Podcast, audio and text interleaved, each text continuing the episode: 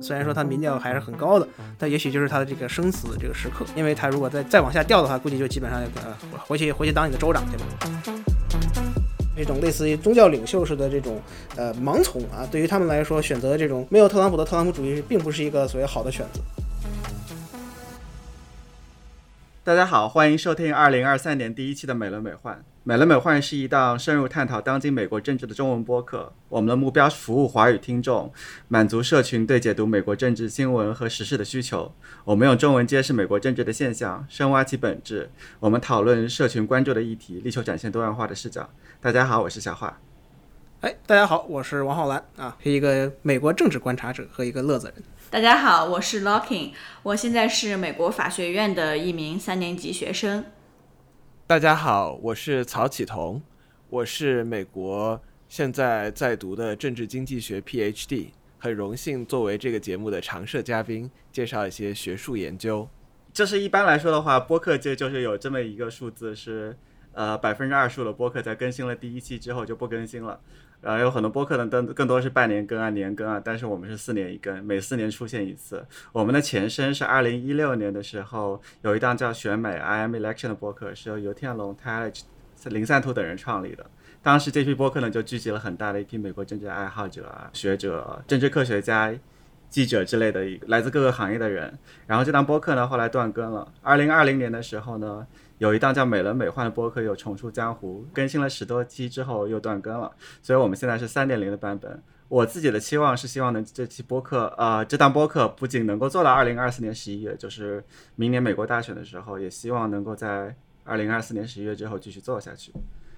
大家可以再讲一下自己对这期播客的期望是怎么样的。Hello， 大家好啊，我是王浩然啊。这个作为一个曾经深度参与了第一期跟第二期的人表示，这次我们这个恢复啊，实属不易，还是希望能够这个持之以恒啊。当然，主要是我们也明白，就是这个以选举和美国政治聚焦的这么一个播客，总是有一种周期性，但是在选举前、选举后忙来忙去啊，之后到这个平淡的政治期，往往是进入一个所谓的下沉期。那这次呢，我们就希望能够做一个比较持续的啊，不管是从选题啊，还是从这个是所谓的持之以恒的能力上来说，应该尽量能够继续做下去。很高兴有这个机会参与这档播客的录制。现在的美国政治和8年前也已经完全不一样了，所以不光是中文圈的信息，包括英文界的信息，也有很多的污染，所以我们希望能够给大家提供一些高质量的政治信息，以一种比较有趣的方式呈现。自从特朗普第一次选举以来，他就极大的改变了美国的政治生态。8年前我们在谈论特朗普，8年之后我们还在谈论特朗普。当然，我希望我们的节目能够延续超过特朗普对美国政治的直接的这种控制和影响力。不过总的来说，我的期待就是，这期节目能够带给大家不但的是有科普的信息，还有一些我们自己的见解。好的，我们刚才已经列了2个 flag， 第一个 flag 是我们要做到2024年11月，然后第2个是我们这档播客要比特朗普持续的时间要长。所以第二种太现实，前者还是第二者不太现实，对，前者还是比较现实。好，那我们现在就回到正题吧。因为2024年大选呢，民主党是这边是由总统拜登竞选连任，所以基本上初选没有什么可说的。所以主要呢，在明年之前啊，暗流涌动或者说有政治博弈最多的还是共和党初选啊。所以作为一门聚焦选举的节目，我们毫无疑问还是得先谈一谈共和党初选。一般来说，这个选举周期4年1度的选举周期最开始的一个节点就是这个 Iowa State Fair， 就是爱奥瓦州的一个博览会，或者就是一个集市，就是大家各个候选人会来到这个集市上，然后去跟当地的选民做一个交流啊，然后去看一些汤号啊，然后也会去吃各种各样的垃圾食品，去被媒体拍各种各样的吃东西、玩这个娱乐项目的一些画面。这个活动已经结束了，是在上周结束的。然后接下来一个重要的时间节点就是第一场初选辩论，是在福克斯新闻台8月23号进行。对，其实播客播出的时候，第一场初选辩论已经结束了，所以我们现在的信息可能会有点滞后，但是还是希望能够提供一些比较有趣的、有价值的信息。对。然后特朗普前几天已经发布了一个 Twitter 其实他现在已经不用推特了，在自己的另外一个社交平台上有发一个信息说自己不仅不参加第一场辩论，而且要可能跳过所有的辩论，因为他用的是 debates， 是加了一个附属的，所以第一场辩论已经少掉了一个非常重要的看点，剩下来的人呢，比较大可能都是在陪跑的一个状态。那浩然，你可以继续讲一下共和党初选里面还有哪些重要的时间点吧。每年总统大选的第一个时间点就是在爱奥瓦州举行的这些各种农场秀以及等等这种让候选人深度参与的一种亲民行为当然爱奥瓦州本身的历史地位是一种这个特殊情况造成的，对吧？在1972年偶然它成为了初选第一州。那自从当年以来，那每个候选人基本上都要去这个爱奥瓦州扎根表演因为这个在初选当中，其实这个整体的全国的民调没有那么重要，主要还是看在每一个州，尤其是前面的爱奥瓦和第二个州新罕布什尔的表现将会决定他们的竞选能够这个是否持续下去，或者说是否能够获得势头扭转之前的趋势。那么在民主党2020年的爱奥瓦州发生了一些闹剧之后他们选择把爱奥瓦州从他们的初选日程表中踢出，但是共和党没有改变他们的这个初选日程，所以从目前来看，这个共和党的候选人还是要严格按照原来的爱奥瓦和新罕布什尔以及内华达和南卡这个初选前4周的这么一个周期。那么在爱奥瓦的这个所谓的农场秀结束之后呢，其实接下来刚才小话说的就是说马上即将举行的第一场初选辩论将会是一个非常关键的时间点因为就相对来说在你这个选举具体的选举还有大概半年的时间情况下呢，那能够让候选人齐聚到一堂互相比较的也只有这种初选辩论这样的舞台。那么但由于这个第一次初选辩论，我们这个当今共和党的领跑者特朗普前总统特朗普选择跳过不出席甚至他可能不会出席未来第二次辩论这个9月27号的辩论，或者说未来所有的辩论，所以说这个辩论的重要性可能就相对来说有所下降，但无论如何它是一个非常关键的时间点。那么在这一次辩论之后呢，就是刚才提到了，就是说马上会有第二次辩论，那是在9月27号将近一个多月之后。那么在此后呢就没有太多具体的这个辩论时期了一般来说应该还是会有不少的这个由共和党全国委员会主持并且安排的这个具体辩论日期，所以我们应该可以期待有第3到第4次辩论。那在此后呢，比较重要的时间点就是实际上的这些初选的日期了。那么明年共和党的爱奥瓦党团的这个日期定在了1月15号，所以说是相对来说比较早的一个时间点，距离当今也就还有大概6个月的时间。那么紧接着爱奥瓦呢是这个初选的第二州新罕布什尔。那么新罕布什尔由于这个新罕布什尔民主党和这个州议会以及这个和民主党全国委员会拜登的争论所以导致新罕布什尔现在日期还没有定但一般来说应该会在这个爱奥瓦之后，然后在共和党的爱奥瓦党团也就是2月8号之前，应该来说就是在1月底2月初的这么一个时间点。那么在新罕布什尔结束之后呢，共和党其实今年发生了一个重要的变化，就是他把这个南卡放到了内华达之后原来其实共和党和民主党这方面是反的，民主党第3个是内华达党团，然后今天是南卡初选，共和党其实是先是南卡初选再是内华达党团今年就刚好倒了过来。那最后呢，就是这个2月底还没定时间的南卡初选，以及这个比较关键的一个时间点就是这个初选的风向标嘛，超级星期二3月5号。那这个3月5号一般是这个十几个州统一在这一天投票，一般来说超级星期二的结果将很大程度决定最终的初选的结果。那么最后呢，就是这个剩下的一些这个时间表各种各样州的初选，那这次就不多去赘述。那最终就是在这个7月19号召开共和党的全国代表大会，正式提名他的总统候选人。那么穿插在这些这个比较关键的或者说比较实质性的选举当中呢，就是作为领跑者的特朗普所面临的各类法律麻烦的这些不定期日期。那么现在我们知道他已经在这个4个不同的地方遭遇了这个联邦和州政府的起诉，那么在其中有2个这个案件已经确定了审判日期，那开庭日期吧，也就是说纽约是3月份，然后这个他的联邦的档案案是这个5月份其他2个呢目前还没有定数，所以这几个审判的具体时间也将会是很大程度影响未来一段时间共和党政治生态的一个重要时间点，所以我们也可以持续去关注这些时间点。你刚才有讲到这个超级星期二，其实到了超级星期二3月5号的时候，这个选情应该会比较明朗了，对不对？对，一般来说就是即便是有这么10几个人、20个人的候选人最终他在经历了爱奥瓦，当然在到爱奥瓦之前就有很多人会退选，那在爱奥瓦之后呢，可能会这个精简到4、5个、5、6个人，那在新罕布什尔甚至是内华达之后呢，也许可能只剩下3、4个人，甚至2、3个人，甚至有可能极端情况下，在比如说特朗普横扫前4周之后，那基本上在初选的南卡之后就结束。所以说超级星期二呢，就是看谁还能撑到超级星期二。那目前来看，我觉得很有可能共和党初选很快就结束了，也不是没有可能的事情。2020年的时候，民主党那边就是一个非常典型的例子。然后拜登其实在前3周Iowa、新罕布什尔和内华达表现都不是特别好，然后到南卡就翻盘了，在超级星期二之前，然后基本上所有的候选人都退选了，对吧？对，就是拜登在这个艾奥瓦跟西汉布什尔遭遇了滑铁卢嘛，一个第4，一个第5，然后在内华达这个第2稳固了军心，最终在南卡凭借的这个大胜，最终是这个东风彻底扭转，在超级星期二取得了这个绝地大翻盘嘛，然后最终很快就取得了这个总统的提名。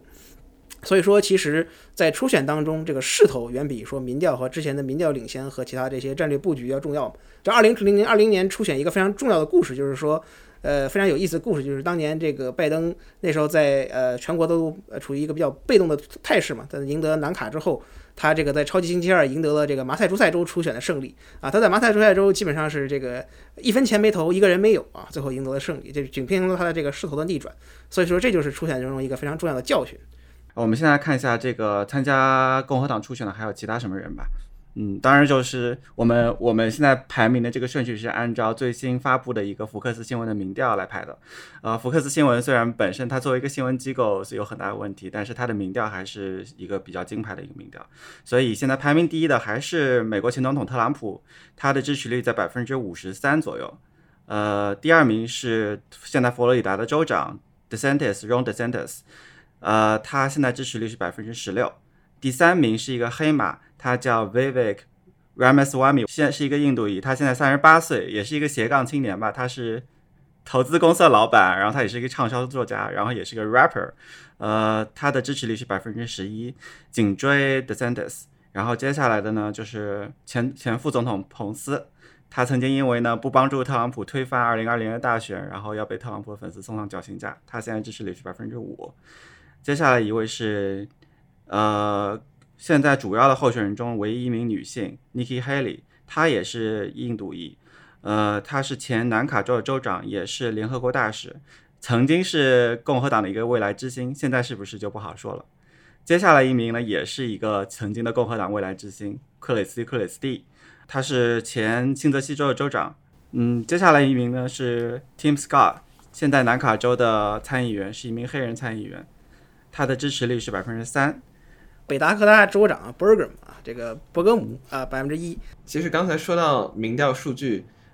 我们等会儿也会讨论一下如何解读这些民调数据，因为包括美国的一些主流媒体，他们的记者在分析民调数据的时候，在我们看来其实也是有一些问题的。最主要的就是你不能孤立的看待这个民调数据数字本身，你还要看两个东西，一个是它的势头，其次你要看的是有什么样的因素会影响这个民调。比如说这个拉姆斯瓦米，他的民调最近是在逐渐上升的，而这个德桑蒂斯的民调在逐渐下降，所以虽然两个人现在结果很接近，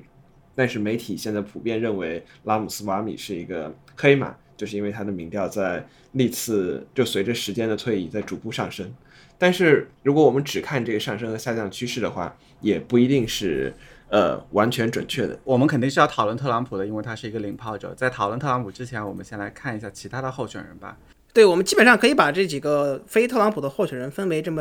3大4类吧。就是说这个传统的初选中的应该这些比较强烈的竞争者，大概有像德桑蒂斯，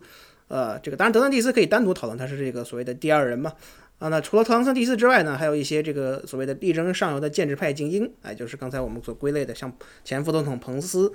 南卡州的黑人参议员斯科特，以及这个前南卡州长前这个驻联合国常任代表黑利这种就是所谓的建制派比较喜欢的精英角色。那还有呢，就是像这个刚才所讲到的比较像扛这个比较搅局者，像比如说克里斯蒂和伯格姆，就是这种扛起反川大旗，希望能够通过自己的表现来这个阻挡特朗普的这种局外人。当然还有一些像这种异军突起的所谓的新秀或者黑马，就是刚才讲的拉姆斯瓦米这样的候选人。那我们来讲到这个德桑蒂斯呢，那德桑蒂斯其实在这个共和党内去年因为他在佛罗里达州这个原来的摇摆州现在可能说是比较偏红的一个摇摆州中取得了一次压倒性的选举胜利。那就导致了他其实在党内的这个声望啊，取得了这个非常大的进展，甚至是在这个很多民调当中跟特朗普齐平。那么德桑蒂斯本人的背景呢，其实就比较有意思，他好像是耶鲁本科，然后这个哈佛法学院毕业，所以说从这个身体上来说，精英标签其实是不少啊。同时后来还参军，然后最终呢是这个成功当选国会议员，在这个特朗普的力推之下，在2018年当选这个佛罗里达州州长啊，最终才这个成为了一号这么一个人物。所以这个德桑蒂斯跟特朗普的关系就非常的微妙，因为这两个人其实原来是有知遇之恩，但是后来因为两个人现在在争夺这个共和党的领导权，所以他们两人的关系其实是真的是非常糟糕的。那么德桑蒂斯呢，其实他的本质就在于他是一个想走没有特朗普的特朗普主义的式的候选人，他主要是在主打像文化战争啊，比如说这个和这个所谓的 woke 啊警醒的这些啊企业和这个教材以及各种势力进行这个力战。那他主要这种大旗呢，其实他就导致他在佛罗里达州和这个迪士尼以及一些教材起了一些冲突。当然了，德桑蒂斯本人这个问题，其实就是因为他这个文化战争优先在共和党内取得了一个相当大的民意优势啊，在一段时间之内啊，尤其是一部分共和党人，其实在去年中期选举的这个所谓的不及预期的表现之后，希望能够替代特朗普，或者说寻找一个没有特朗普的道路，所以他们都集中向这个德桑蒂斯看齐。但是呢，德桑蒂斯的问题就在于说，他被这么多高看，他的民调一度高涨，但最后发现他的这个实质还是有很多实质性缺陷的，包括呢他的这个个人魅力不足。相信我们一会儿可以多探讨他各种在这个全国舞台上出的这些笑话啊，包括这种各种各样作秀行为被人看着是这个非常的尴尬的行为。当然，所以说呢，其实他还有最终的问题就是说，在这个共和党初选还存在一个原版特朗普的情况下，为什么他的这个原来特朗普的基本盘选民会选择一个所谓的高仿版的这个德桑蒂斯去取代他呢？因为说实话，就是这些共和党的或者说特朗普的这些基本盘选民并不在乎特朗普的包袱，更多他们对他的一种崇拜是一种类似于宗教领袖式的这种盲从啊。对于他们来说，选择这种没有特朗普的特朗普主义并不是一个所谓好的选择啊。所以这是德桑蒂斯最大的一个问题，就是说他的这个贩卖的这条道路可能在共和党内其实是行不通的。同时呢，他作为一个只是在地方上称霸的候选人，在全国舞台中也没有得到检验啊，所以说我们也可以看到他现在面临的这一系列问题。所以 DeSantis 有一个很有趣的点，就是在于以华尔街日报为代表的这种共和党建制派，他们现在最喜爱的候选人就是 DeSantis， 因为他们觉得 DeSantis 是最有希望打败民主党的候选人。而且说老实话，这些共和党建制派，尤其是华尔街日报的评论部编辑，他们天天要想各种各样的借口去为特朗普的种种举措辩护或者涂脂抹粉。我感觉他们内心也是比较厌烦的，因为其实他们也不是很在乎特朗普的表现出来的那一套，而是想要留住特朗普那些比较倾向保守主义的吸引大公司的这样的一些经济政策。所以像德桑蒂斯这样的争议，或者说在人格上的争议，不像特朗普这么多，但是同时延续了共和党这种保守的精神内核的人，可能就比较受到这样的共和党建制派精英的偏爱。但说老实话，他们的这些看法，比如说认为德桑蒂斯和拜登的这个赢面更大，其实是一种可以说是误判，或者说是不被现有的数据所支撑的。一开始在去年底和今年初的一些民调当中，我们会发现德桑蒂斯和拜登1对1的时候，民调显示德桑蒂斯占优。但是现在随着时间的推移，以及随着德桑蒂斯越来越被主流媒体所关注，越来越被主流媒体所检验，大家会发现他的民调也在逐渐下滑。尤其是他不仅是他跟特朗普的民调在逐渐下滑，他和拜登的1对1民调也在逐渐下滑。这就体现了我刚才说的要如何解读民调的第二条，就是我们不能孤立的去看待民调数据，而以一种动态的视角去看，也就是说民调会被什么样的因素所影响的这个可能性有多大。比如说媒体报道，或者说检验一些候选人存在的负面消息、负面新闻，这些其他竞争对手对他们的打击，这些事情都有可能会影响这个民调的结果。比如说当一个候选人变得越发主流的时候，就会有更多的媒体去关注他，就会有更多的对手去关注他。比如说像特朗普，他已经证明了他主流媒体不管再怎么报道他，不管再怎么批评他，他的这个民调数据都是比较稳固的，或者说他的基本盘是不屑于这些媒体对他的攻击的。但是德桑蒂斯显然就没有特朗普的这种能力，所以我们会看到现在德桑蒂斯对于拜登的这个1对1的这个民调已经是拜登占优了。所以共和党的那些建制派精英的看法，比如说那些华尔街日报评论部编辑的看法，觉得民主党更希望特朗普在共和党初选当中获胜，因为拜登更容易战胜特朗普而不是德桑蒂斯。这样一种看法是没有任何事实或者数据上的这个证据的。说到这个德桑蒂斯他的这种精英主义，觉得有一个特别好笑的点，他的竞选广告整个的这个想要传达的信息就是关于这个我们要打败这些自由派的这种精英的这种给这个国家强加的这些思想和给孩子们洗脑的这种，然后我是一个战士。然后其中有一个片段，就是他对着一个所谓自由媒体的记者，然后他说 I just disabused you 他说我已经把你的话已经彻底的这个给反驳了。这个在我看来应该算是一个比较大的词，好像甚至是有点文绉绉的一个词，但是他在这种要反驳记者的这种电光火石之间就会想到这样的词。然后同时他甚至还把它剪进了自己的这个竞选广告里面。我真的觉得跟他要说走平民路线的话，那还是有很大差距和很大难度的。对，因为德桑蒂斯我们看他的教育背景，他就是一个典型的常春藤精英。其实特朗普的教育背景也是这个宾大毕业的，也是一个常春藤的背景。不过特朗普的这个学历也遭受过很多的质疑。对，转学生本身当然不是问题。他一开始是从纽约的这个福德汉姆大学Fordham 大学转学去宾大。转学本身不是问题，但是他爆出过这个去花钱找枪手去做SAT 考试，美国高考的这样的一些丑闻。但是毫无疑问的是，特朗普是一个非常的推崇这个常青藤的这种精英学历这么的一个人，他非常喜欢炫耀这样的一件事情，然后他也非常喜欢去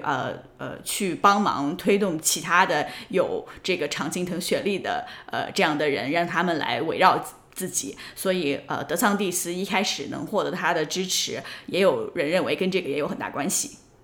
对，但是就像沿着刚才的话题，特朗普他成功的通过自己的一系列粗野的行为给洗白了，这洗白要加一个引号，就是说他让自己看起来就不像是那种精英。而德桑蒂斯现在还放不下这样的身段，所以他的做法和特朗普就是在行为上就有本质的区别。比如说我们很难想象德桑蒂斯去做一些特朗普会做的典型的事情，比如说在这个记者会上嘲讽残疾人啊，或者说去说一些不登大雅之堂的话。当然德桑蒂斯也有逐渐往这个方向走的这样一种倾向，但是这样做能不能让德桑蒂斯像特朗普这样摆脱他这个精英的人设呢？我觉得是有一个很大的问号的，可能到最后会带来一个众叛亲离的结果，就是不仅没有吸引到那些特朗普的核心支持者，同样还使得我之前说的那些共和党精英觉得这个人也是烂泥扶不上墙，所以就可能会造成一些反效果。其实不管说学历怎么样也好啊，或者说这个经历怎么样也说，就是他其实最重要的还是说他这个人有没有亲和力，或者说能不能跟选民融为一体。那特朗普他最大的这个，你不管怎么评价他这个人，他本身就是一个非常杰出的能够跟选民引起共鸣的这么一种天然政治家。那这个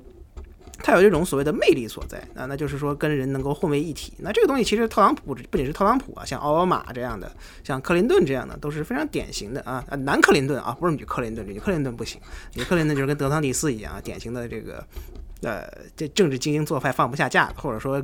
一跟这个选民亲近，感觉就是他这个造作性太强。所以德桑蒂斯同样也是一个这样的问题，他其实就是本人不管怎么样他去尝试，他所展现出来的这种东西，大家感觉他这个演得太过，然后或者说根本不像啊。之前他比如说他穿了这个牛仔裤啊，穿了这个牛仔鞋，然后戴着牛仔帽，大家觉得这个华天大忌啊，是吧？但你像有些这个候选人像特朗普去干这种事儿呢，大家觉得哎呦装得很不错啊，或者说即便是大家都知道他是在装嘛，所以说这个东西其实更多来说是一种个人政治天赋的问题。那德桑蒂斯可能是一个比较高明的政客，但是他确实不是一个所谓能够这个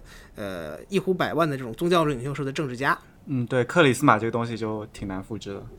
那对，这玩意儿虚无缥缈，但是它确实存在，对吧？尤其是在竞选这种特别注重形象的这种作用中，其实实质远没有形象重要。就选民其实你听啥政策我也听不懂，对吧？听你这个回避半天，还不如看你这人怎么样。所以现在德桑蒂斯的阵营有一个常见的论点，就是说，虽然我和特朗普比较像，但是特朗普只能最多再做4年，但是我如果上台的话，说不定可以再做8年。以此来试图说服一些特朗普的支持者转投自己，但问题就在于，那些特朗普的支持者就会问，为什么不让特朗普先做4年，然后再让你或者其他更优秀的人做8年？所以说，这个就对于那些特朗普的支持者来说，这不是一个很有说服力的这么一个论点。他最近有一个不大不小的新闻，就是他的这个 Super PAC 超级政治行动委员会。在网站上主动公布了很多的这个 memo， 然后一些调查研究啊、民调啊之类的东西。这个原因是因为，德桑蒂斯他把他很多竞选的策略啊，然后包括内部民调一些这些功能都放到了这个 Super PAC， 而不是放在他自己的这个竞选团队里面。现在去网络上搜，能够看到很多关于他这个内部竞选如何进行啊、民调怎么样啊，然后包括最近的一次这个在福克斯新闻的。这个辩论上应该采取怎么样的策略？他这个竞选委员会在他的策略里面提到了这样几个重要的要点。第一个是要在辩论里面攻击拜登和媒体3到5次，然后展现自己积极的愿景2到3次，还要重锤 Ramaswamy， 就是他最大一个竞争对手。然后最后一个呢，就是虽然 Trump 不在，但是如果克里斯蒂等人需要攻击 Trump 的话 ，DeSantis 需要。尽力的为 Trump 做一个辩护。这事儿其实特有意思啊！我听他们说，应该是这个网站管理员最终把这个可见可不见给搞错了，把这玩意儿放了出来。在这东西其实对他公布没有什么好处嘛。你克里斯蒂一听了就好，你这有一提纲，就跟当年这个暴杀卢比奥一样，那你照着提纲念，我就跟着一起这个把你一起干了嘛。所以这个我觉得这到时候肯定特别有意思，我们就看他怎么办吧。因为 Super PAC 是根据法律不能跟候选人进行直接的策略上的交流的。所以说，一个常见的规避法律风险的方法，就是 Super PAC 的负责人会把一些战略文件放在一个公开的网址上，但是呢，这个网址会非常复杂、非常长，而且不会被搜索引擎给纳入，所以说绝大多数人是没有办法看到这个文件。但是有内部人士不知何故向这个媒体泄露了这个网址，所以说这媒体就可以直接去这个网址看到上述的这个文件。所以关于他。到底为什么这么做呢？然后一个比较官方的说法是说，因为德桑蒂斯他的金主大部分是这种大金主，所以他们会有这个捐款限额的限制，所以没有所以他们的自己的这个核心的团队很小，所以他需要把很多这个传统的核心团队职能去外包给这个 Super PAC 去做，所以他们之间要进行沟通的话，只能就把把这些信息给公开。但是有另外一种说法，就是他单纯的被骗了。就是好像说那机构不行嘛，就反正就我那个机构不行，然后就为了骗他钱，对，就是其实对德桑说到这个竞选经费的问题，就是德桑蒂斯他最大的问题就是他的竞选经费集中在这个大金主，而不是所谓的这个共和党基层选民这些一个一个捐的。那这个东西呢，其实虽然从现在来看，就是美国的竞选法基本上可以就一张废纸，但是这个。在具体的操作当中还是有很多这个需要去考虑的问题呢，所以他本来现在的问题就是说，他这个钱就是说都集中在了大金主所捐的这种超级行动委员会之上，那他本身的竞选的这个自己竞选团队的经费可能就面临了很多的问题，尤其是他一开始打的是自己是一个领跑者，是一个可能会有很多钱进账的这种计划，所以他一开始就花了很多钱，那最后发现现在这个钱花了出去效果还不好，同时可能还收不到新的钱，所以他最近开始搞这种这个优化这个竞选结构。把这些很多这个竞选的员工给优化了，然后还这个把自己的这个竞选主观、竞选经理给换了这些当然都是因为他最近的这个势头不对嘛，所以希望能够这个通过换将来这个扭转颓势当然这也是一种表示说他现在这个竞选出现问题的最终原因嘛，就是没事儿没法换嘛，对吧？所以这个初选就是第一场辩论对于德桑蒂斯还是挺重要的，因为他如果不能够打压 Ramaswamy 的话，然后能够重回这个势头的话，可能他的竞选就基本上要完蛋了，是吧？对，有可能就像这个有人说嘛，就是说第一次辩论虽然说他民调还是很高的，但也许就是他的这个生死这个时刻，就如果因为他如果再往下掉的话，估计就基本上回去当你的州长去吧。那我们除了德桑蒂斯之外的话，再聊一下别的一些所谓的建制派精英候选人吧。这个就包括彭斯、斯科特和黑里三个人。在建制派精英当中啊，其实就是说传统共和党比较喜欢的，就之前已经讲了，就是这个曹雪桐讲了，就是这个曹老师讲了，就是这个共和党精英其实一直在寻找一个所谓的非特朗普候选人。他们之前呢觉得这个可能人神选是德桑蒂斯啊，最后发现这人可能不太行。那有些部分共和党的精英呢就把这个目光放到了南卡州的黑人参议员啊斯科特身上。这个蒂姆斯科特呢，其实就是共和党内少的这么一个唯一的一个黑人参议员啊，因为这个我们也知道，就是黑人大部分是这个民主党的这个铁票仓，基本上，但也有一部分这个黑人是比较有名的保守派啊，像这个托马斯大法官啊和这位这个斯科特。那他作为一个比较特殊的这么一个共和党这个参议员呢，在党内其实非常有民望啊。他同时他这个在党内人缘不错，很多参议员选择去支持他。他更多像一种这个老牌啊老布什那样的共和党人，就是所谓的乐观保守主义，就是这个美国的这个美好未来就在我们这个身后啊，所以我们要通过这个当年这个里根那样的保守主义来恢复我们昔日美国的雄光啊。这种人其实在这个十几年前的共和党非常普遍啊，现在基本上已经在特朗普的洗礼之下成为了稀有动物。但是呢，就还有很多人确实比较喜欢啊，像这个甲骨文的老板这个拉里·艾瑞森，就是他力挺这个斯科特，给他捐了很多钱啊，也是他的这个主要的这个竞选推动人啊。但是这种人的问题就在于，就是说，党内精英喜欢，但是其实到了真正这个党内初选当中，没有什么初选市场啊。当然，他比其他人要强一点，3%、4%这样的状态。当然，跟他另外一个这个南卡州的同僚，像这个。啊，前南卡州长这个尼基·黑利啊，也是这个美国前驻联合国常任代表。他其实问题也是啊，就是他是一个少数裔女性，印度裔的女性嘛，在共和党内也是一种所谓的非常稀有的这个怎么说呢？这个珍稀产物，也是这个可能可以利用的一些，或者说被推出来当这个马前卒的这么一个所谓的优秀候选人。但是呢，就是说他的问题就是啊，虽然他这个内外兼修啊，经历非常丰富啊，但是呢，其实就是说。还是一个很典型的问题嘛，就像这个共和党人精英爱他，但是这个基本盘不喜欢他，就是说这个非常典型的一种类型人，就是当年这个2016年啊，共和党精英都觉得这个马克·卢比奥啊，佛罗里达参议员啊非常好啊，这个少数裔啊又是这个根正苗红的共和党人啊非常强硬，但是最终到了初选当中呢，就是被特朗普这个3下5除2给弄得死啊。当然，其实之前还被克里斯基盖了啊，这个我们一会儿可以聊一聊克里斯基这个光荣战绩的故事。但其实最终很明显就是这种共和党精英所喜欢的候选人啊，其实现在因为跟这个在这个初选中就没什么市场啊，最终反映的一个问题是什么呢？就是共和党这个建制派精英，所以共和党上层和共和党基本盘基层，脱节是非常严重的。这两个人的基本上的认知和世界观是完全不同的，所以他们这个互相基本上就没有这个一个互相看对眼的时候。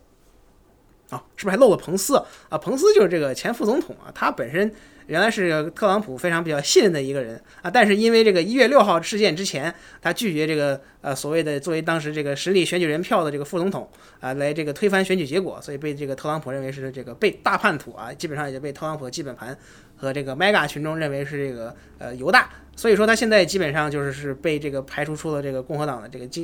基本盘的这个圈子之外。但是呢，他本人作为一个非常有名的这个福音派、宗教保守派的这么一个共和党人，其实他有很多这个福音派宗教选民去支持他，所以他下限还是比较高的。但是呢，由于他得罪了这个特朗普这位宗教领袖啊，所以其实在党内呢基本上没有什么上限啊。最近也难得在初选中高光啊，就是因为这个1月6号事件，又因为这个特朗普被起诉被推到了前台啊，所以最近又这个起了一些这个媒体报道，但基本上没有一个关于他本人的，都是关于特朗普的。所以说我们可以想知这彭斯未来这个竞选前景是多么的惨淡。其实说到这些少数族裔的共和党候选人，有一个很有意思的问题，就是因为现在尤其是在特朗普之后的共和党的一部分核心选民是把种族问题当做一个主要问题的，所以这些少数族裔的共和党候选人如何去让自己的位置和自己的陈述能够吸引或者说至少不背离这些选民，是一个很值得讨论的问题。在历史上呢，这些少数族裔的共和党候选人其实人数也比较少，所以就可以归纳总结为两类，一类是说虽然我是一个少数族裔，但是我依然在美国通过个人奋斗取得了成功，这一方面说明个人奋斗的这条共和党保守主义道路是真理，另一方面也说明了美国所谓的种族歧视啊，这种体制层面的歧视并不存在，或者说我可以通过个人奋斗来克服它。于是我就成了一个美国梦的典型代表。然后但这一套逻辑现在就我个人观察已经越来越不受这些极其喜爱白人的，或者说认为种族问题极其重要的这些共和党核心选民的欢迎了。所以说现在的这些少数族裔他们更常用的另外一种方法是去淡化自己的种族身份，而去强调一些共和党这些选民也同时很关心的文化议题，就是所谓这些 wokeism 的问题，比如说什么对于这个性少数群体的这个权利的问题啊，就是我们一定要倡导这个美国主流的这种文化价值观啊，或者说去抨击左派的一些在文化上的观点，然后以此让选民在文化问题上激发他们的兴趣，而让他们试图淡忘自己的这个少数族裔的非白人的这个身份。但这种方法究竟能不能洗白自己呢？还值得我们进一步的观察。我个人对于他们这样的企图是很悲观的，因为我觉得不管怎么说，他们的名字，尤其是像 Ramaswamy 这样的人，他们的姓就很难让这些美国的共和党当中这些对种族特别敏感的选民所接受，甚至他们可能都不知道这个姓怎么读。同样这个 Nikki Haley 也有同样的问题。 Nikki Haley 的原名是Nimarata Nikki Rondava。 对，我之所以让 Locking 来介绍，就是因为我完全不会读这个名字，所以我感觉很多的这共和党白人选民，尤其是对这些种族问题非常敏感的人，如果要是他们听到这个名字，可能就会立刻放弃对他的支持，或者彻底放弃关注这个人。我觉得名字肯定是一个政治问题，尤其是对于一个候选人来说。Nikki Haley 的话呢，她是从小就用她的中间名 Nikki， 但是她的这个姓氏是很明显的，是有这种印度的，这个一听就觉得应该是一个印度裔的名字。我们经常说的这种普通的选民，他们如果连你的名字都没有办法发音的话，可能是真的很难关注你到底是什么样的一个人。其实在2020年民主党党内竞争初选的这个候选人资格的时候，也出现了类似的这样的一个情况。当时就是现在的交通部长 Pete Buttigieg， 他的这个名字至少根据他的这个名字的拼写读出这个发音，应该说是一个很难的一件事情，虽然说他是个白人。所以他有一个更加亲切的称呼是 Mayor Pete， 也就是皮特市长就仿佛是从一个儿童绘本里跳出来的一个名字一样。但这个策略很显然和Ramaswamy 这样的一个人他就不适用，因为他没有当市长这样的一种给人一个很亲切的这种感觉的这种经历。如果按照这个方法起名的方法去套用的话，那只能叫他资本家 Vivek， 所以这样肯定是不会吸引任何的这种选民的这种青睐的。那既然说到 Ramaswamy， 要不要请浩然继续给我们直接切到介绍，先介绍这个 Ramaswamy。 所以 Ramaswamy 就大概是从这个民调或者说各种形式来看是本届最大的黑马。当然其实每次初选都有个这种类似政治素人最终在初选民调中攀升，甚至可能一度领跑的情况出现啊，所以这也不是什么特别奇怪的事情。那他本人的身世背景呢，就是他是这个耶鲁法学院毕业的，这个搞投资的一个硅谷投资人啊，应该是现任参议员派俄参议员万斯的同学啊，所以说也是这个精英教育背景出身。那他到现在呢，其实他在这个初选当中，最终他最有意思就是他在贩卖他这个所谓的成功商人的人设，也就是传统上来说啊，就是在初选中这种啊，说是这个政治素人啊，政治局外人来这个入主政局来改变现状的这种这个宣传方式。所以说换言来之后，他就是一种换皮的川式民粹主义。那当然他为什么这次能够异军突起呢？除了这种所谓的这个可能政治素人的本质和一个比较新颖的这种新的人设或者说新的这么一种提法以外呢，他其实主要就是因为他参选比较早啊，他这个是除特朗普之外第一个宣布参选的这个共和党候选人。那所以说他在那段时间呢，除了特朗普之外，就共和党初选能报的话题呢，就只有他这一个人。那他这一个人呢，所以说他就得到了很多这个所谓的正面宣传和这个媒体的这个关注。所以我们知道在大选当中或者在竞选当中有两种媒体关注，一种是这个所谓的花钱的媒体关注，就是这个 paid 的这个 media attention， 一个是这个所谓的 earned media， 就是这个自己通过这个自己个人知名度来获得的这个媒体主动报道。那特朗普当年在2016年崛起靠的最大的就是说媒体主动报道他这一个所谓的政治现象。那拉马斯瓦米他这次这个能够在共和党初选中取得这么一个所谓的进展，也是主要是通过因为当时其他媒体也没有什么可报道的东西，就主要都在报道他，哎，可能比较新颖这个话题，这个因为特朗普写腻了嘛，就换个人写啊，因为也没有其他人可写。所以说他那段时间就得到了很多这个媒体的这个关注，到现在来说其实也有很多媒体去关注他，不然你说就他这一个所谓的没什么资质的候选人，他凭什么有这么多媒体去看他呢？也跟他当时这个参选早有很大的关系。所以说其实在竞选当中为什么大家都争了一开始第一个去选，这个也是个很重要的事情嘛，就是你先选总是有一定的优势。那还有另外一个就是说，因为就是没有人真的把当回事啊，所以也没有任何竞选这个竞选人的这个候选人的再把这个目光或者说攻击手段放到他身上啊。当然我们也刚才讲到，就德桑蒂斯可能这个他的主要策略在第二次辩论中就是要打压那个拉马斯瓦米，那这个可能是未来要看。但无论如何到此为止，就是他其实并没有得到太多的这个其他共和党同僚的攻击，所以说他相对来说在共和党的这个选民当中正面形象是比较高的。所以这是为什么他这次这个民调现在取得一个比较高的位置。当然了，其实这种人我觉得能够持续是一个很大的问题，因为我刚才讲到，就是说每一届这个参选初选当中都有这种所谓的局外人，那最终他们能否持续呢？能否这个得到一个比较好的结果呢？其实我们也看到，像2020年共和党初选中有这个杨安泽啊，这个2016年共和党初选中有这个本卡森啊，这样的人物其实最后都是这个没有什么太多的这个好的下场啊。当然本卡森混了个内阁部长当，所以不能说这个也没有什么好处啊。杨安泽自己把自己作嘛，本来想当市长嘛，纽约市长没当成，所以说这种人其实他的未来发展也是这个未必是多么的好，但是很明显他们在这个拥有的在这个大选中的一席之地也是他们这次成功了。嗯，对，你刚才有提到杨安泽，我在准备这期播客的时候有掉进了一个兔子洞，就发现有很多的支持者是上一届杨安泽的支持者，但现在变成了这个 Ramaswamy 的支持者。其中有一个我在 YouTube 上有看到一个视频，就是这么有一个支持者在说，我挺喜欢 Ramaswamy 的，但是我觉得他一定不能重复杨安泽上一次重复的错误，就是到了中途就退选了。他如果能坚持到最后，那最后的赢家一定是他。一定是 Ramaswamy。 坚持到最后有啥意义？特朗普都赢了80%的票，你赢个10%是吧？啊，难不成让特朗普现在当 VP 嘛，对吧？想当副总统。那我们说回特朗普吧。特朗普现在毫无疑问还是在这个民调中占有了压倒性的优势。他2016年的时候说过一句话，说我哪怕在这个站在五大队中间，然后把人给枪杀了，然后也不会有任何支持者离开我的。然后现在他已经被起诉了4次了，但是起诉了之后，我们发现他民调其实不降反升，对吧？对的，说到民调，我要贩卖我的这一套民调理论，就是其实特朗普被起诉以后，因为那些共和党当中特朗普的核心支持者会认为这是民主党对他的政治迫害，所以就会有一种所谓的聚集效应，就是当一些不好的事情发生的时候，人们就会团结在他们信仰的领袖周围。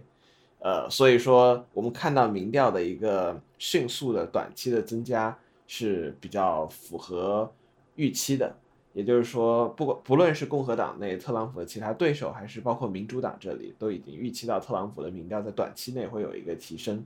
但是更有价值的问题是，这种提升会持续多久，以及他在这个初选的最后，包括在如果要是特朗普成为这个大选当中共和党的候选人的话，这对他长期的看会有什么样的影响。这个问题我们现在很难去准确的预测，但是呢，我们可以看到 Fox News 就是福克斯新闻最新的一个民调发现，认为特朗普的这个起诉有民主党的这个党派政治的原因的这个共和党选民其实比例在下降，而认为特朗普真的做了一些非法勾当的这个共和党选民的比例是在上升的。也就是说，随着时间的推移，这个起诉对于特朗普的影响可能是比较微妙的，甚至可能并不是真正有利于特朗普的。刚才也讲了，就是聚集效应这东西确实是客观存在的。那对于特朗普来说，这个几个法律麻烦其实最大的一个东西就是说，他重新激发了他一些比较焕发的斗志。那就他的选举的目的不仅是这个重回权力巅峰，同时也是在这个逃出牢狱之灾的一个重要途径吧，或者说可能甚至某种情况来说是唯一途径啊。所以说，至于他本人的这个政治斗志还是有这个焕发作用的。那同时呢，也让他的这个党内其他初选对手都非常的尴尬啊，因为其实在这个他被面临起诉的情况下，因为我们要当下美国政治这个高度极化的本质啊，就导致了这个两个党其实是非常鲜明的两个部落。那么在我们的部落的人被其他的部落的人啊，被当然共和党的角度来看啊，就是被民主党迫害的情况之下，那我们当然要这个主动站出来维护我们这个大群体这个部落的一员，那就是特朗普。所以说，让其他的初选候选人虽然想要去击败特朗普，想要这个通过这些问题来突出特朗普的问题，那大部分人其实都是比较投鼠忌器的，觉得这个因为可能就是攻击特朗普会得罪他的这个特朗普的基本盘选民啊，这些选民同时他们共和党需要能够在大选中战胜民主党的这个非常重要的一个力量啊，所以说导致了他们现在也不敢这个质疑特朗普啊，除了可能克里斯蒂以外啊，其他人呢就导致了这个特朗普自己又成了这个话题的中心啊，即使是其他候选人想谈什么政策呀，或者说这个未来自己的愿景啊，也没有人关心。所以就是当时现在特朗普当今的共和党面临的最大的问题嘛，就从核心来讲，就共和党从2016年被这个特朗普入主，甚至后来之后经过改组之后，就是从一个原来崇拜里根式这个新保守主义的这么一个意识形态政党，变成了一个现在以特朗普围绕的这么一个领袖崇拜式的新政党。大家觉得可能2022年中期选举之后这个情况可能会发生变化，但最终我们发现其实这也还是一种一厢情愿，就是特朗普的这个基本盘对他基本上是不离不弃啊，不管是怎么样啊，就当时就想就是我在五大街上开枪把人杀了又能怎么样呢，对吧？就是共和党的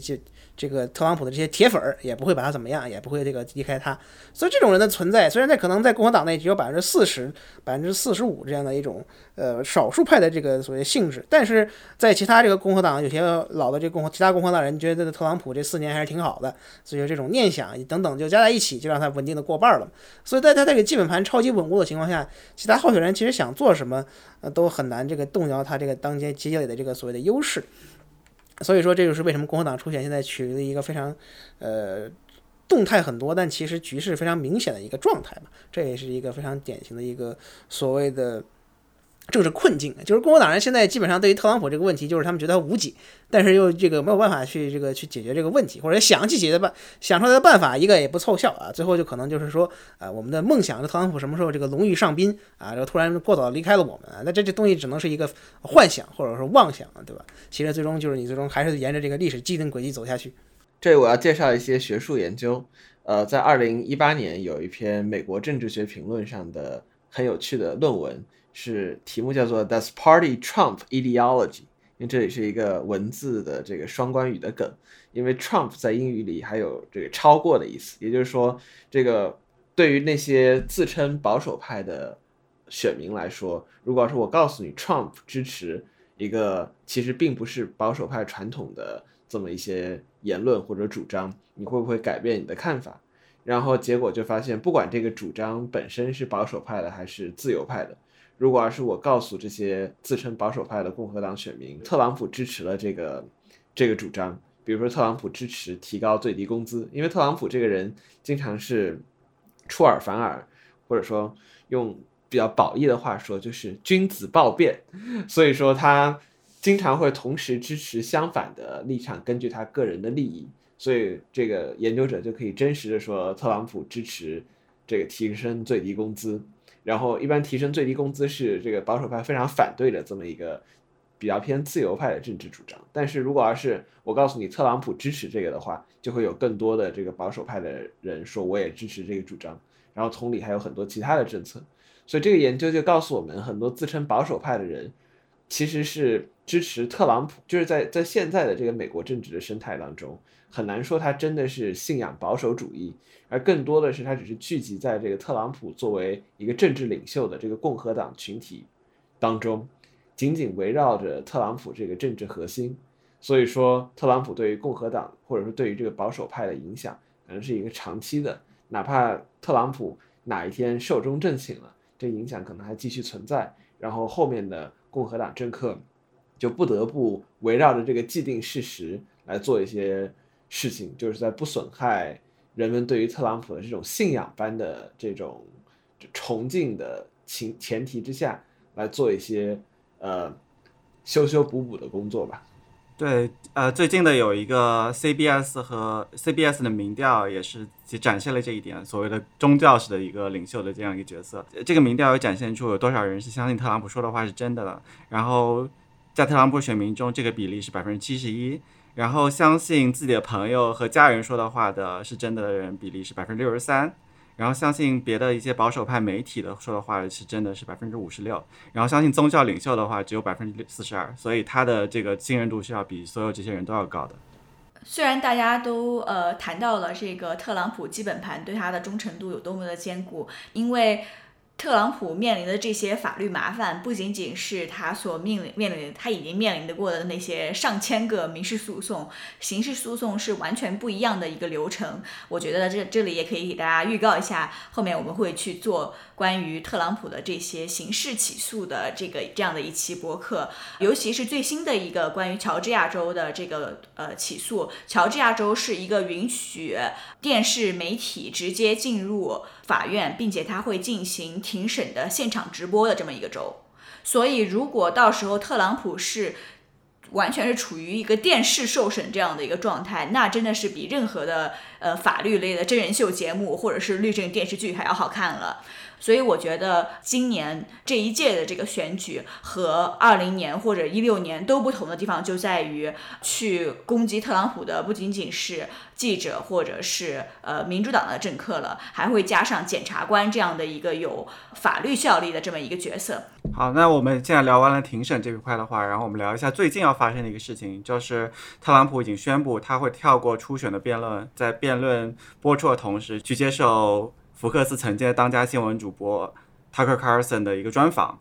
我们现在给大家介绍一下 Tucker Carlson 这个人吧。他之前是福克斯新闻的这个当家主播，他每晚的黄金时段节目呢是美国全美的这个有线电视收视率最高的一个节目，平均呢一般是有200-300万人在观看，在保守派当中呢有一个很大的影响力。但是在今年的年初，今年4月份的时候，福克斯新闻突然宣布说与 Carlson 解约，至今呢原因也不是特别明确。最合理的一个解释是说，福克斯新闻因为在2020大选中大规模的散布这个选举中有大规模舞弊的这样一个事件，被投票机公司 Dominion 给起诉了。起诉了之后，最后双方是在庭审前达成了和解。福克斯新闻赔了对方$8.75亿的一个巨款。他们可能是想把 Carlson 当成一个替罪羊，然后给献祭出去。但是也有另外一种传言呢，就比较的八卦，然后是说默多克就是福克斯新闻的这个老板，他觉得自己的前女友对卡尔森过于的痴迷，因为他把卡尔森称为说所谓的上帝使者。默多克对这个事情呢就非常不满，然后非常恐慌，觉得你怎么可以就这么跳大神，然后当一个神棍呢？所以就因为这个原因，然后把卡尔森解雇了。然后卡尔森在被解雇了之后，现在还在跟福克斯新闻打官司，因为他们在讨论这个，就是现在能不能卡尔森在拿到了福克斯新闻的这个解约金的同时，还能够在别的地方做节目。他现在就在 X， 也就是曾经的 Twitter 上，每晚去发布一个视频，然后其实就是把当初在这个福克斯新闻的节目搬到了这个 Twitter 上。然后我在做这个节目之前，然后去看了一下，基本上每一条视频下面，世界首富 Elon Musk 然后永远是抢沙发，然后会就帮这个视频去推荐。所以特朗普现在就是要跳过初选，然后去跟 Carlson 去做一个专访。对这个事情你们是怎么看的呢？其实对特朗普来说，他这个出席辩论对于他的认知来看没有什么好处，因为就现在他这个巨大的领先优势来看，他在初选中的这个地位应该是比较稳妥的。那既然他是领跑者呢，如果他站到这个舞台上，很明显会这个受到这个其他人的围攻。那这个同时你站到这个舞台上，也给了这个其他对手跟自己这个并驾齐驱的这么一个空间。所以说这种平台上的平等，对于特朗普说自以为自己是这个政党领袖啊，当然他可能确实也是政党领袖，和前总统这个身位是不符的。同样他就是这个跳过这个辩论，基本上就是让这个对手没有跟他同台的这个机会，或者说不是这次辩论，或者包括未来所有的辩论，就是说变相挤压这个对手的这个所谓的竞争空间嘛。当然还有很多，比如说可能会在这个辩论当中要回答这些各种法律麻烦的问题，他可能也不想去回答。当然了，这个其实除了这个辩论本身的考量之外，因为福克斯作为这个第一个举行辩论的这么一个电视台，它本身特朗普跟福克斯的关系变得非常的微妙。这个可能说来话长，就是从2020年选举以来，就特朗普跟福克斯其实有点这种翻脸的感觉啊，所以说他也是想这个通过这个跳过福克斯的这个所谓的本年度最大的这么一个电视节目啊，通过一个给福克斯上眼药的这么一个目的啊，主要是给默多克和福克斯上眼药啊。啊，当然还有一个就是最终，但是就是说跳过辩论其实也不是没有风险的啊，就是因为其实就是你把舞台让给了其他共产党候选人，让他们去表演，这是对特朗普来说这种喜欢表演的人也是一种所谓的变相的痛苦啊。同时呢，也是这个比如说你不参加辩论是一种这个逃兵的行为嘛，这很多选民其实对这个也是有一定预期的，就你作为一个候选人，你要出席这个辩论应该是一个应有的这个责任嘛，所以对于部分选民来说，这也是一个不好的印象啊。对于尤其是特朗普一直想这个鼓吹自己这个什么天不大地不怕这个天下第一，这种老子天下第一的状态，这也是一个不小的这种所谓的隐患啊。当然相比来说，可能他觉得其他这个他最终还是利大于弊嘛，这咱们做出这种决定的一个思考。当然特朗普自己干自己搬起石头砸自己脚的事儿也多得去了，所以这个也很难说。同时呢，可能还有比如说错过了在辩论舞台上对其他候选人一个一击毙命的机会啊，这也可能是种机会的措施。但刚才也讲，就也许是特朗普觉得这些不如他这个避开这个其他人围攻和给其他人平台重要吧。就是有一些学术研究表明，这个选民对于辩论的关注不仅仅在于辩论的时候候选人说了什么，同时也在于这个辩论结束之后媒体是怎么报道这些辩论的。如果要是特朗普自己不去参加的话，那很显然媒体对于辩论当中的一些可能引发争议或者引发关注的点的报道就会变少，因为特朗普不在就失去了很多有意思的东西嘛。所以这样的话，可能相应的对于其他候选人的获得媒体正面曝光的机会也会减少，这样就会也减少这些选民在对于其他候选人的一个印象，也就是说特朗普就可以延续他在选民心中这个当仁不让的地位吧。刚刚大家说的点都非常的好，因为只要他出现在这个辩论舞台上，我想这个即便是其他所有候选人都跟他有着这种尴尬的关系，可能没有办法直接去攻击他，但也难以预料到底会发生什么样的情况啊！说不准被克里斯蒂这样的人带个头，那还有乱拳打死老师傅这样的说法呢啊！所以说这种能发生什么样的事情是难以预料的，而他跟Tucker Carlson 这样的一个一直是忠实的追随者，或者说起码是应该说是表面上的忠实的追随者，能发生什么样的一个提前定好问题和答案的采访，这是非常可以控制的而且他之前在2020年的大选当中就已经出现过取消辩论不出席辩论这样的一个情况，所以说再发生这样的事情我觉得也不是非常的惊讶。对，我现在在看这个2024年2023年的新闻的时候，就觉得很多都是像2020年2016年重演。2016年的时候他就曾经然后不想承诺要支持本党最终的这个候选人，然后他有威胁过要跳过辩论，然后2020年的时候他也同样有威胁跳过辩论，对不对？我们的观众听到你说这句话也觉得我们的播客也是让他们又回想到了8年前或者4年前。对，我们又回来了，有一种即视感，王者归来。所以说到这个初选辩论，其实这个东西现在已经变成了一个激烈的东西，就可能会给一些候选人二流的候选人一些机会，能够让他冲上一个可能排名第二的一个机会，但是就不大可能去翻盘了，对不对？从整体来看，就因为共和党本身这次它的选举形式跟其他的初选都不太一样，有这么一个所谓前总统作为这个领跑者又回来了，有着稳固的支持，所以其实它的整个其他大部分东西可能意义都不是很大，因为我们也看不到什么能够打破现有僵局的情况下。但这里必须要说的话就是说，初选辩论其实是大部分这种所谓辩论里中最重要的一种东西啊。其实就相对来说沦为激烈的，真正沦为激烈的是大选辩论啊，因为其实真正在大选辩论当中啊，这个双方基本盘的阵营是这个板上钉钉的，也没有几个人真的会把这个大选的辩论的这个作为一个他们投票的衡量的标准吧，尤其是在现代啊，这个在古代不在古代，就前几年几十年前可能确实是啊，这个尼克松跟这个肯尼迪的这个辩论确实被成为这个历史经典，但现在这个情况也不一样，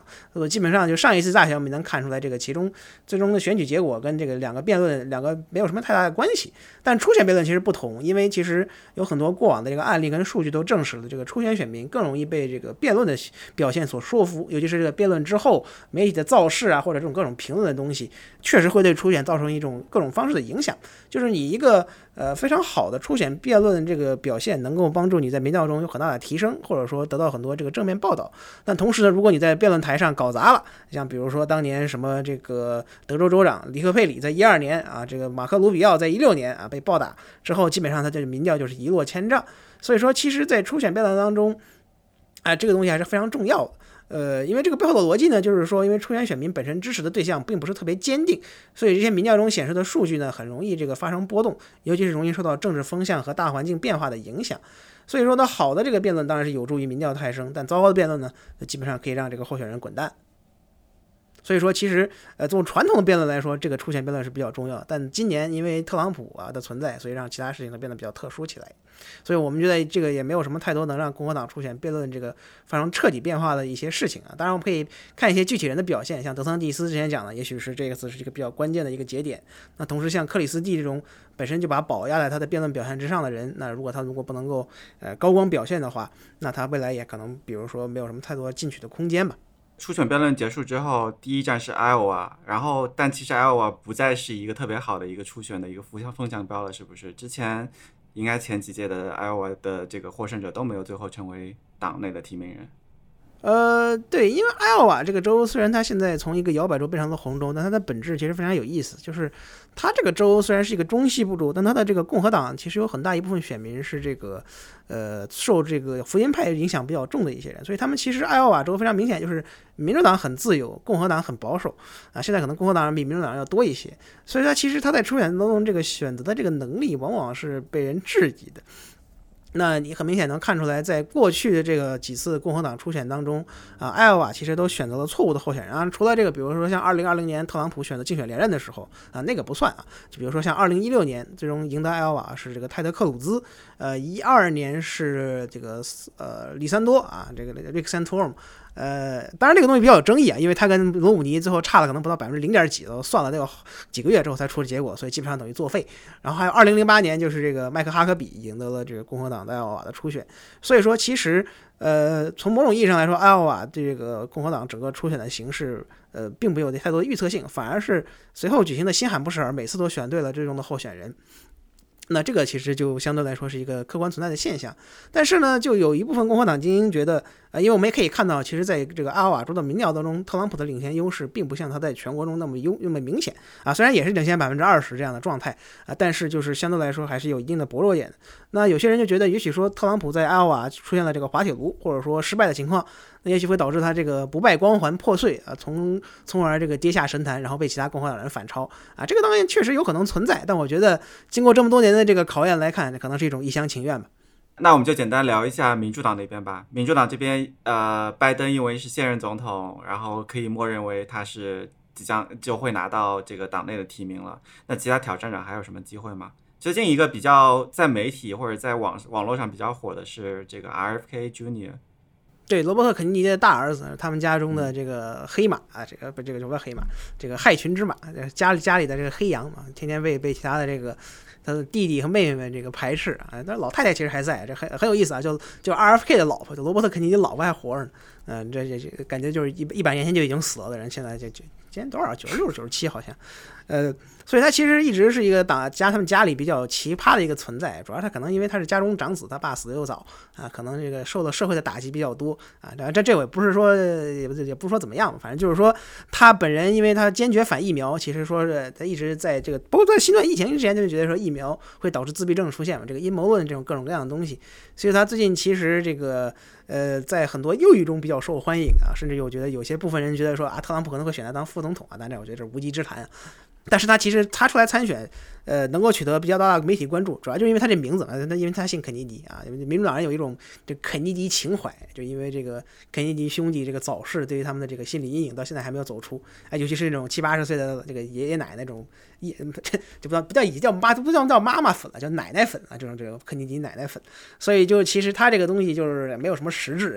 当然因为这个东西还是反映了就是说为什么民主党人有些人希望能够出现这种挑战者，就是他们对拜登还是有一定的这个不满情绪。那主要是因为他这个年龄的这个所以内在担忧嘛，毕竟这个超过80岁的人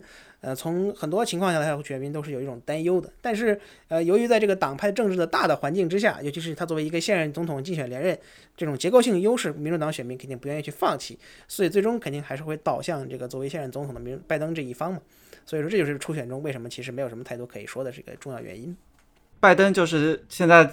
媒体比较关注两个问题，第一个是他年龄和他健康的问题嘛，然后第二个是他的这个小儿子 Hunter Biden， 然后最近是有面临一些起诉，然后是关于这个一些刑事起诉，是关于这个非法持枪以及逃税的一些问题。之前曾经一度跟这个司法部达成了一个 plea deal， 就是达成了一个协议，不用上庭了，但是现在似乎看起来这个协议又被推翻了。这个事情会对他的这个支持率有什么影响吗？我觉得其实在2020年大选中，大家已经听了很多关于他儿子的事情，所以其实选民在这个问题上有一个比较明确的认知吧。所以说其实这种丑闻肯定从某种意义上来说不是一个很好的这个政治有利的消息，但是在这个当下的这个基本盘超级固化的时代，尤其是选民印象非常已经对这个问题有充分的认识了之后，我觉得他这个影响力是比较有限的。也不好说，主要是取决于会不会在10月又发生一些类似于2016年希拉里的这个10月惊奇的事情，比如说2016年 FBI 当时的这个局长，联邦调查局当时的局长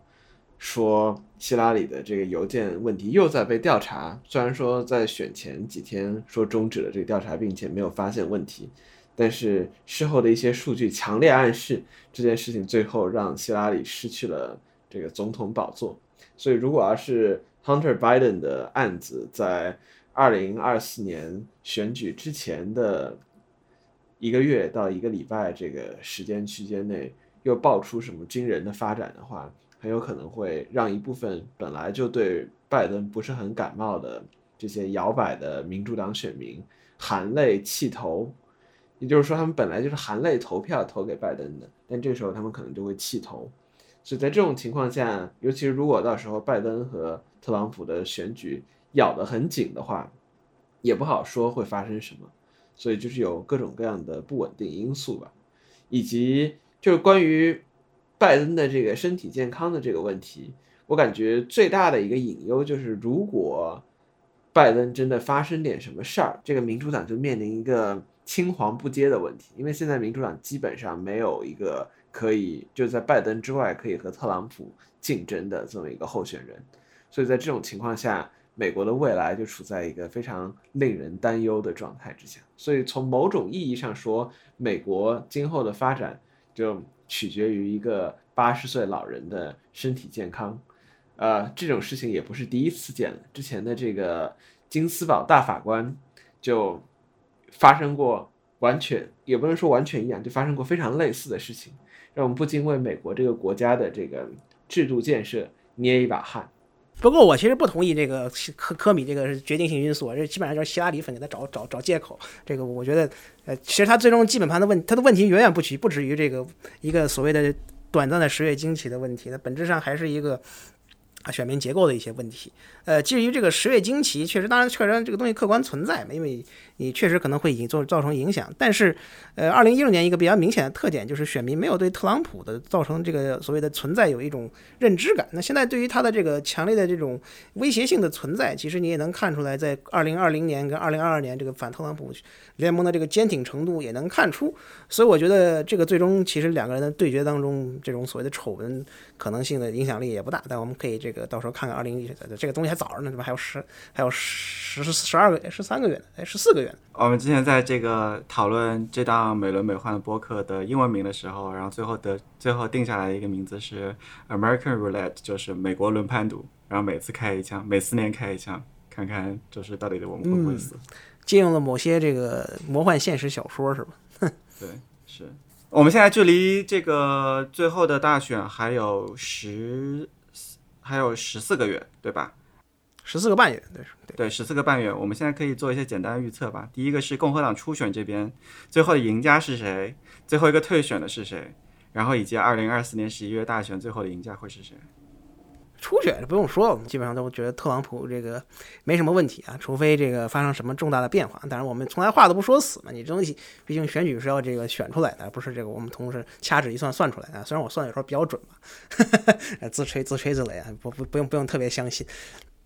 最后一个退选，其实你发现在初选当中，退选往往不是那个第二名最后一个退选，就这种像德桑蒂斯，可能比如说他很快就崩溃了之后就退了，但最终可能会是一些这个在中不溜的这种候选人撑到最后啊、今年也许比如说也许是克里斯蒂这样的人撑到最后，哎，不是没有可能。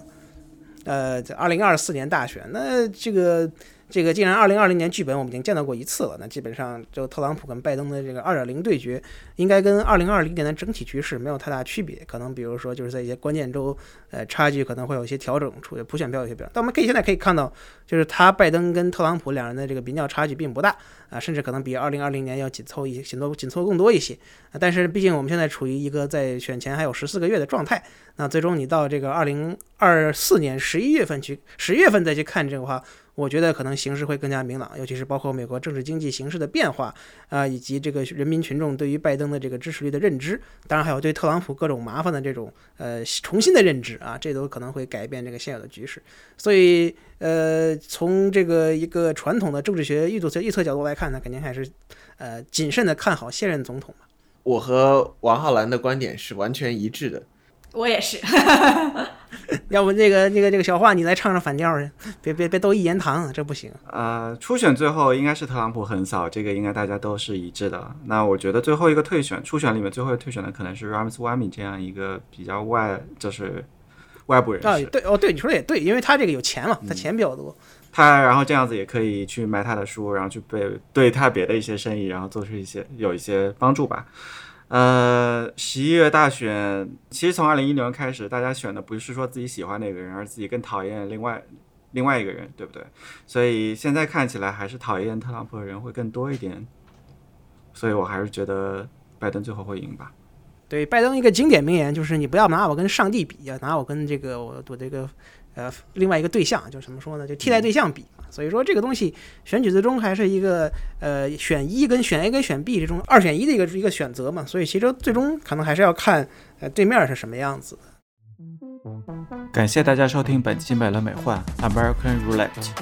欢迎大家通过邮箱联系我们。如果你想支持我们将这项节目继续做下去，请考虑每个月给我们捐款，众筹链接以及邮箱地址会放在文案中。谢谢大家。